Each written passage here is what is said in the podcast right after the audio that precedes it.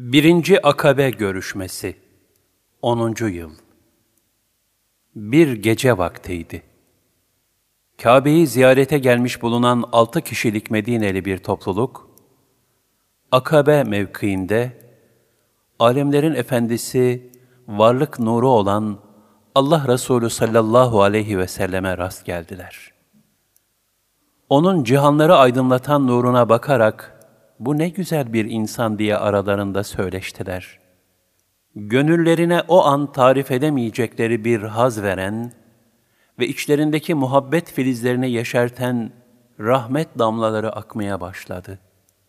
O sırada yanlarına yaklaşan Allah Resulü sallallahu aleyhi ve sellem de nübüvvet vazifesi mucibince herkesi olduğu gibi onları da İslam'a davet için seslendi biraz otursanız da sohbet etsek dedi.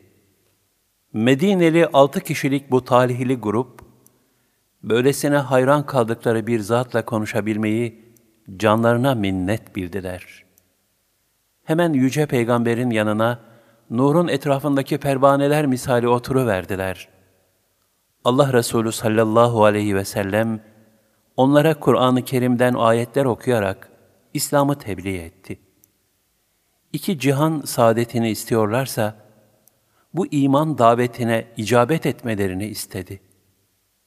Medineliler, yakında bir peygamber geleceğini daha evvelki yaşayan atalarından işitmişler, ayrıca komşuları olan Yahudilerden sık sık duymuşlardı. Resulullah sallallahu aleyhi ve sellemin baştan beri hayran oldukları aydan güzel çehresine bir daha baktılar ve anlattıklarındaki hakikati de idrak ederek şevkle ilahi davete evet dediler.